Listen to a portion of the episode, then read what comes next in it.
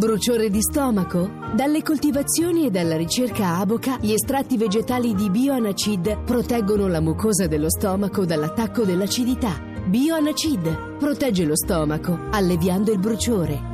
Bioanacid da Aboca.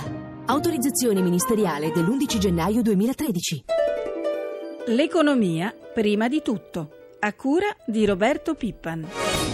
Buongiorno da Sandro Marini. La crisi non allenta la morsa sulla nostra economia. Dall'Istat sono arrivati ieri dati molto negativi, peggiori del previsto su prodotto interno lordo, produzione industriale ed esportazioni. Dati che fotografano un peggioramento della recessione. I particolari nel servizio di Roberto Zampa. La recessione in Italia si aggrava. I dati Istat sono inequivocabili. L'Istituto di Statistica infatti ha rivisto a ribasso le sue precedenti stime sul prodotto interno lordo. Nei primi tre mesi di quest'anno c'è stato un calo dello 0,6% su base trimestrale e di un pesante meno 2,4% rispetto allo stesso periodo del 2012. Le ultime previsioni puntavano invece a perdite più contenute dello 0,5% e del 2,3%. A questo punto la variazione acquisita per il 2013 2013, che si avrebbe in caso di variazioni congiunturali nulle nei successivi trimestri, è di un meno 1,6%. Male per la prima volta negli ultimi tempi anche le esportazioni, che nei primi tre mesi dell'anno segnano una contrazione dell'1,9%, il dato peggiore da quattro anni. Ma anche dal mese di aprile non arrivano certo segnali incoraggianti. La caduta della produzione industriale rallenta ma prosegue, meno 0,3% rispetto a marzo, contro il precedente meno 0,9%. Su base annua invece l'indice che tiene conto dei giorni effettivi di lavoro cade ancora del 4,6% contro il meno 5,3% di marzo. I dati Istat sono stati commentati a caldo dal ministro del lavoro Giovannini intervenuto all'assemblea di Asso Lombarda a Milano. Sentiamo Nicoletta Vismara. In ribasso del 2,4% in un anno e produzione industriale giù del 4,6%, il ventesimo calo consecutivo. I dati arrivano all'Assemblea di Assolombarda a Milano, che ha eletto Gianfelice Rocca nuovo presidente, e da qui li commenta il ministro del lavoro Enrico Giovannini. Sono dati non favorevoli, eh, il dato in particolare sulla produzione industriale segnala un'ulteriore riduzione. Guardiamo anche i dati del superindice OXE che confermano la possibilità a sei mesi di un recupero, non solo per l'Italia ma in generale per l'area dell'euro, quindi siamo ancora in una situazione molto difficile con una possibilità di ripresa che però dobbiamo trasformare in realtà. Tra gli industriali milanesi presenti anche il numero uno di Confindustria. Come sempre pacato nei toni ma sferzante nei contenuti, Squinzi ha ripetuto che il paese non cresce non per mancanza di innovazione da parte delle imprese. Noi non cresciamo perché sono vent'anni che paghiamo tasse sempre più alte per contenere il debito pubblico e sorreggere la spesa pubblica, spesso improduttiva. Non è mancata poi una reprimenda all'Europa. L'Europa si è accanita con una politica di rigore, a dir poco miope, dimenticando che solo la crescita può sostenere il rigore finanziario. E al governo Squinzi ha detto apprezziamo il vostro lavoro ma misureremo ogni giorno cosa farete per crescita e riforme. Insomma, il quadro economico è sempre più preoccupante, anche se il superindice dell'Ocse segnala un cambiamento positivo per l'economia italiana, quindi in prospettiva le cose potrebbero migliorare. Di tutto questo parliamo stamattina con l'economista Giorgio Lunghini. Buongiorno professore. Buongiorno. Allora abbiamo visto le condizioni in cui versa la nostra economia preoccupano sempre di più. La fine del tunnel si allontana di nuovo? Temo proprio di sì. Eh, di certo gli ascoltatori di prima di tutto noteranno che quando si parla della crisi c'è sempre qualcuno che dice che fra sei mesi ci sarà un punto di svolta. Eh, no, non c'è nessuna ragione per pensare che ci sia un punto di svolta perché in Italia in particolare tutte le componenti della domanda effettiva vanno malissimo, vanno male i consumi, vanno male gli investimenti e vanno male le esportazioni. È il ventesimo calo consecutivo quello della produzione industriale dell'ultimo dato calcolato da Dizat. Quindi la cosa più ragionevole è dire che non siamo tanto in una recessione quanto in una depressione e uscire da una depressione è cosa molto difficile.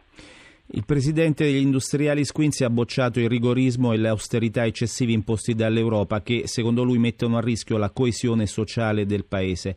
Per Squinzi solo la crescita può sostenere il rigore finanziario. Lei è d'accordo? Squinzi ha certamente ragione su questo punto. Credo che sia un po' ottimista quando dice che le imprese italiane sono capaci di innovazione. mm, questo, il contenuto tecnologico della produzione italiana è molto modesto. Eh, in Italia non ci sono più grandi imprese e le imprese piccole e medie svolgono un ruolo molto importante ma non sufficiente a toglierci dalla eh, recessione. Eh, quanto alla miopia dell'Europa, su questo non c'è dubbio alcuno. Eh, non soltanto dell'Europa ma di tutti i governi, compreso quello italiano fino ad oggi. Eh, non ci vuole molto per capire che il vero problema non è il debito pubblico, è il pagamento degli interessi sul debito pubblico e se un'economia non cresce non riuscirà a pagare questi interessi. Il governo è al lavoro per predisporre misure di rilancio dell'economia. Entro questa settimana dovrebbe varare un decreto sulle semplificazioni, entro giugno il pacchetto lavoro e poi c'è il tema delle tasse e dell'aumento dell'IVA di un punto che si vorrebbe evitare. Fra le ipotesi un rinvio di tre o sei mesi. Eh, professor Lunghini, secondo lei il governo si sta muovendo bene? Si sta muovendo entro i limiti molto stretti che gli sono consentiti dalla situazione economica e dalla situazione politica, evidentemente le manovre accennate sono buone di per sé, la semplificazione è senz'altro una questione fondamentale nel malfunzionamento del nostro Paese, ma la questione più importante di tutte, almeno nel breve periodo, è quella dell'imposizione fiscale. Un solo rinvio dell'IVA non è sufficiente a evitare un'ulteriore riduzione dei consumi. Aggiungo che imposte come l'IVA hanno un effetto regressivo, cioè sono pagate soprattutto dai percettori di redditi bassi che sono anche quelli che in proporzione consumano di più. Di qui molto probabilmente una nuova eh, caduta dei consumi e dunque della domanda effettiva. Ieri sera il presidente della BCE Draghi è stato intervistato da una rete televisiva tedesca e ha difeso le sue scelte alla, vis- alla, vigilia dell'apertura del processo davanti alla Corte Costituzionale tedesca sullo scudo antispread. Un procedimento che è stato avviato dopo alcuni ricorsi presentati da cittadini tedeschi euroscettici. Professore, quali, qual è il suo giudizio su questo procedimento che in qualche modo mette a rischio anche le iniziative messe in atto dalla BCE per difendere eh, sostanzialmente l'euro? Il conflitto che si è istituito tra il Presidente Draghi, che è l'unico vero difensore dell'euro in questo momento, e la Germania è estremamente pericoloso. La Germania in sostanza teme che gli eventuali aiuti consentiti da Draghi, finora ciò non è avvenuto come Draghi ha detto, eh, gli eventuali aiuti concessi da Draghi acquistando titoli di Stato dei singoli paesi possono ricadere in qualche misura sui tedeschi. Ora i tedeschi hanno una storia che andrebbe ricordata, si sono avvantaggiati alla grande dall'ingresso nell'euro, oggi non vogliono che aiuti analoghi possano riguardare altri paesi e soprattutto si deve tener conto che se la Corte Costituzionale tedesca dichiarasse anticostituzionale o incostituzionale eh, i provvedimenti della OMT, cioè l'acquisto di titoli da parte della Banca Centrale, il rischio più probabile è quello che l'intero euro, l'intera costruzione dell'euro venga meno. L'euro ha molti difetti, ma eh, se dovesse crollare l'euro sarebbe un disastro. Grazie professor Lunghini, buona giornata. Buona giornata. Sarà presentata questa mattina a Genova la 53esima edizione del Salone Nautico, il principale appuntamento dell'industria cantieristica italiana. Quali le novità? Lo chiediamo al presidente della fiera di Genova, Sara Armella. Buongiorno presidente. Eh, buongiorno, buongiorno anche a tutti gli ascoltatori. Allora, il Salone Nautico dopo 52 edizioni cambia veste? Beh certo, ci si adegua ai tempi, si cambia d'abito, abbiamo nuove sezioni espositive, nuove date, eh, percorsi espositivi molto coinvolgenti per il pubblico, tutti proiettati sulla Darsena, più prove in mare, più servizi, nuove aree esperienziali anche legate agli sport acquatici, agli sport per i giovani, quindi insomma abbiamo lavorato moltissimo per eh, consegnare un salone estremamente interessante e coinvolgente per il pubblico. Quanti saranno gli espositori previsti che parteciperanno a questa edizione? Beh, insomma, il nostro è uno dei saloni punti di, di riferimento nel mondo, quindi eh, abbiamo già avuto le adesioni di tutti i più importanti cantieri italiani e anche eh, molti cantieri esteri che per la prima volta si affacciano al Salone Nautico e siamo confidenti insomma, di consegnare un, un, prodotto estremamente competitivo. Grazie Presidente Armella, buona giornata. Grazie, arrivederci a tutti gli ascoltatori, arrivederci, buongiorno. Ma come va l'industria cantieristica da diporto italiana? Ne parliamo con il direttore generale di Ucina, l'associazione delle imprese nautiche aderente a Confindustria, Marina Stella. Buongiorno dottoressa. Buongiorno a tutti voi. Allora come va il settore Il settore è un'eccellenza del Made in Italy, è un settore che resta il secondo al mondo dopo gli Stati Uniti e il primo nel comparto dei super yacht. E il quinto settore del Made in Italy nel mondo, però la crisi ha impattato negativamente fortemente sul comparto, una crisi che non è soltanto derivante dalla crisi economica globale, ma spesso è frutto anche di norme che hanno soffocato il settore, a volte per inconsapevolezza su quelli che potevano essere gli effetti su un comparto che ha dimostrato in questi anni di avere un grande moltiplicatore del reddito e dell'occupazione, quindi di essere un grande volano di crescita ed ha il più alto moltiplicatore del cluster marittimo. Purtroppo i dati di fatturato del 2012 che abbiamo presentato alla nostra assemblea annuale di Cagliari fanno registrare una riduzione in termini di fatturato da 2,49 miliardi rispetto ai 3,42 dello scorso anno, quindi un meno 27% con un crollo rispetto al 2008 che registrava 6,2 miliardi.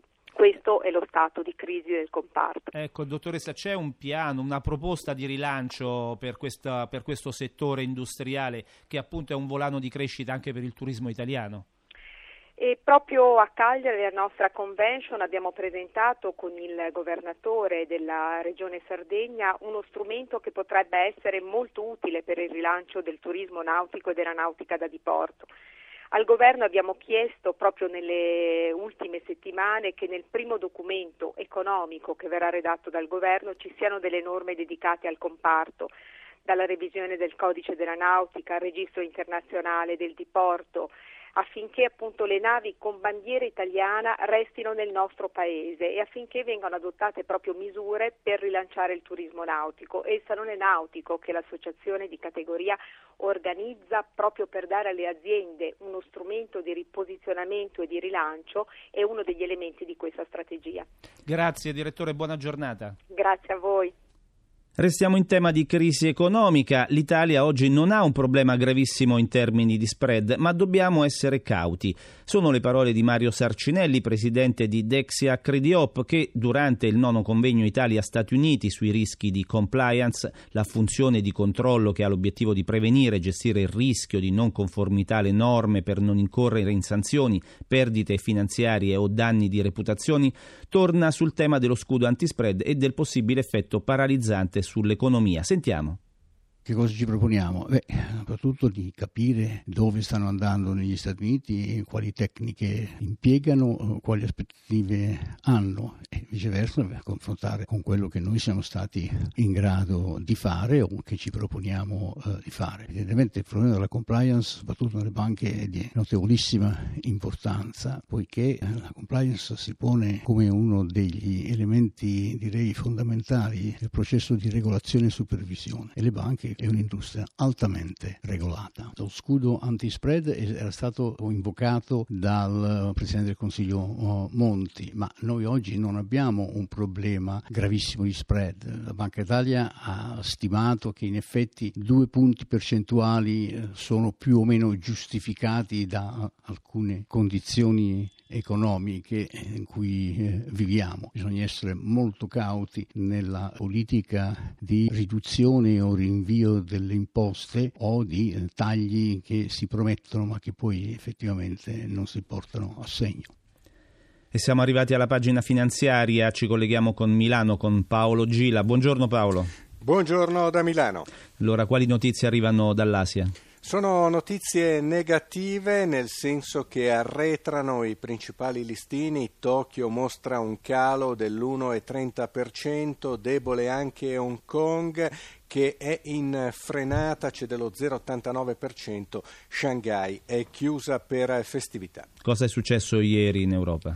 In Europa c'è stata una seduta contrastata con alcune borse in calo, tra cui Milano meno 0,81%, debole anche Londra meno 0,18%, affiancata da Parigi meno 0,21%, mentre Francoforte è progredita, ha guadagnato lo 0,64%, toccando nuovi massimi. La chiusura di New York è stata contrastata con il Dow Jones che ha perso lo 0,06% mentre il Nasdaq ha guadagnato lo 0,13%. E quali segnali ci sono questa mattina? Sono segnali negativi, le previsioni di apertura vedono un calo per Milano e per gli altri listini europei compreso tra lo 0,20 e lo 0,30%. Grazie a Paolo Gila, ci fermiamo qui. Per ulteriori informazioni finanziarie vi ricordiamo la nostra rubrica Questioni di Borsa in onda subito dopo il GR1 delle 10. Per fare domande al nostro esperto dovete chiamare il numero verde 800 555 941 dalle 8.30 alle 9. Lo spazio dedicato all'economia termina qui. Francesca Librandi, assistente al programma, da Sandro Marini, grazie per l'ascolto.